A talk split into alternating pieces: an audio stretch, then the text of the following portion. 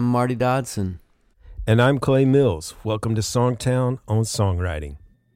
Welcome to Songtown on Songwriting. I'm Clay Mills. I'm here with my co host, Marty Dodson. And I'm looking forward today to talk about something that um, I've been wanting to talk about for a while to get real with.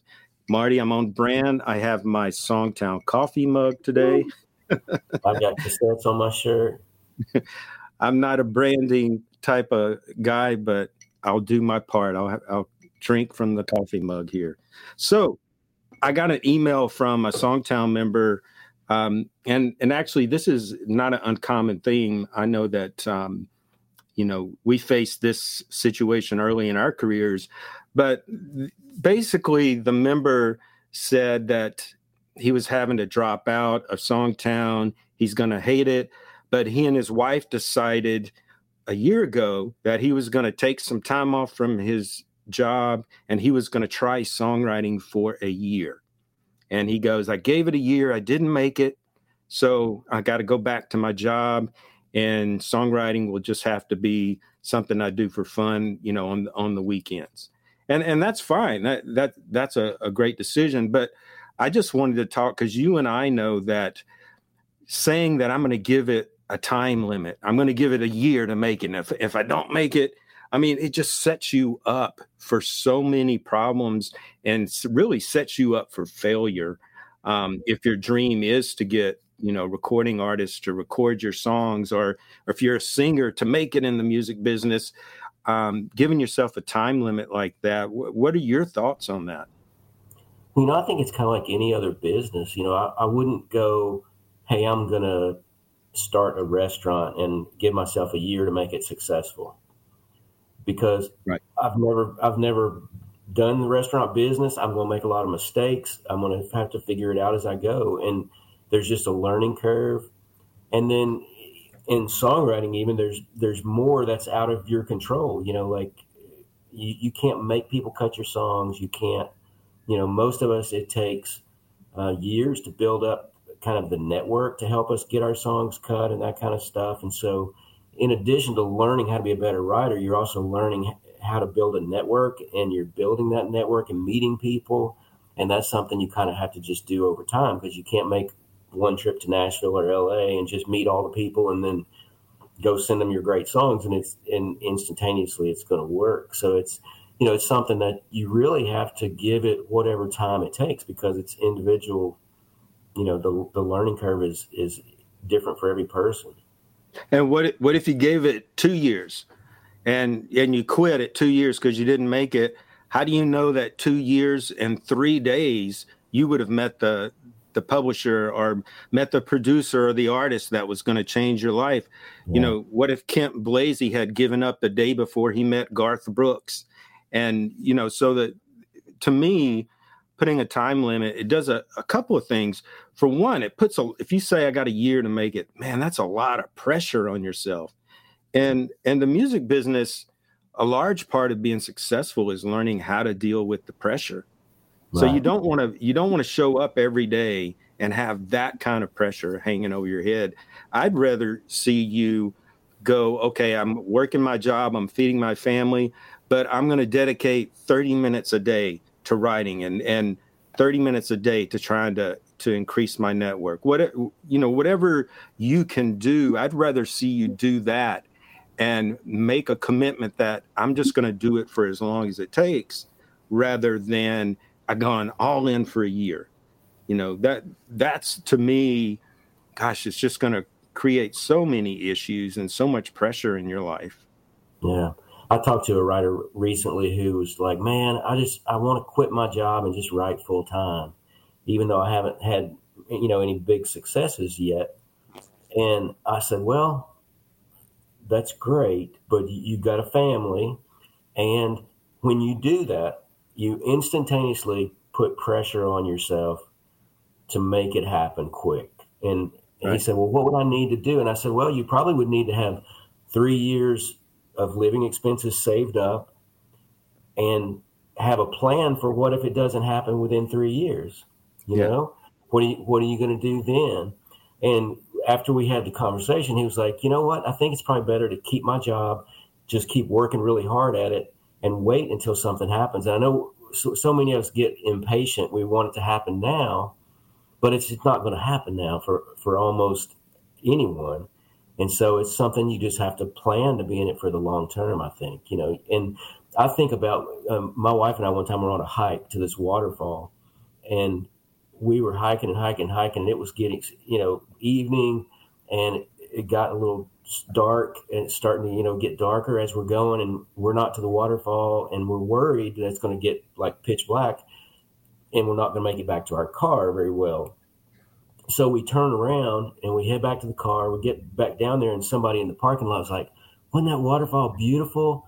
And, and we said, "Well, we turned around at this point, you know, when we got to this whatever landmark it was, and they were like, it was just around the corner." you know, oh, no. and we were like, "Oh my gosh!" You know, five more minutes, we could have seen the beautiful waterfall and then come back. And I think it's it's that way, just like you described. It's like every single day that you write, if you're working hard and you're improving your writing, you're getting closer.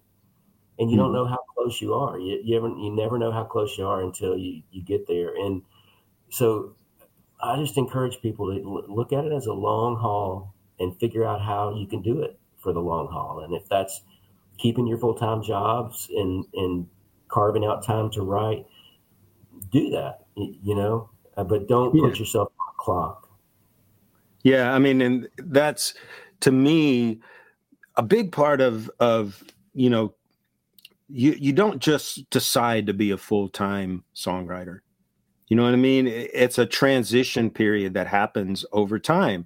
And so you, you really it has to happen naturally and you'll know when it's time.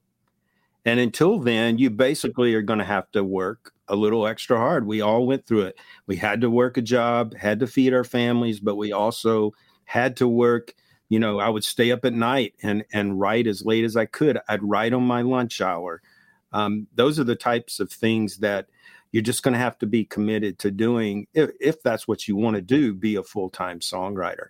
And i, I know people that um, have had successes and they're they've never done it more than part-time but they've been on some big albums and and they're happy with that you know? It's it's whatever makes you happy really in the end. Yeah and some of the happiest people we know in Songtown that, are uh, writing are people that maybe they are retired, so they have the means to to live. They're not trying to have to worry to make a living on it, you know, and, and they have time to invest in it. But there's also, you know, when I started out, I had two kids, and then shortly had after had another one, and so I had to do some other things to make money while I w- was starting out, and that's okay. You know, we all have a different path, but you know, we we just encourage you, whatever your situation, if you love songwriting and it feeds your soul, don't give up on it, and yeah. and don't put pressure on yourself to make a, a living at it at a certain amount of time. Just enjoy the journey, and work hard and work smart, and improve your writing every day, and you'll you'll have some measure of success. Exactly. All right, everybody. Thanks for joining us. We'll see you next week. Cheers. All right, I hope you found that helpful. We're going to leave you with a song called Forbidden. It was written by Songtown members Jeff Rowe, Bill O'Hanlon, and Lucy LeBlanc, and they're all doing some great things and having some exciting things happen with their music. So I know you'll enjoy that. Please check out the show notes for some links to books Clay and I have written about lyrics, melody, and co writing. And also, we'd love for you to check out songtown.com. We have a worldwide community of songwriters that are achieving all kinds of things, too. Our members recently had a number one pop song in the world. Have a great week. We'll see you next Tuesday.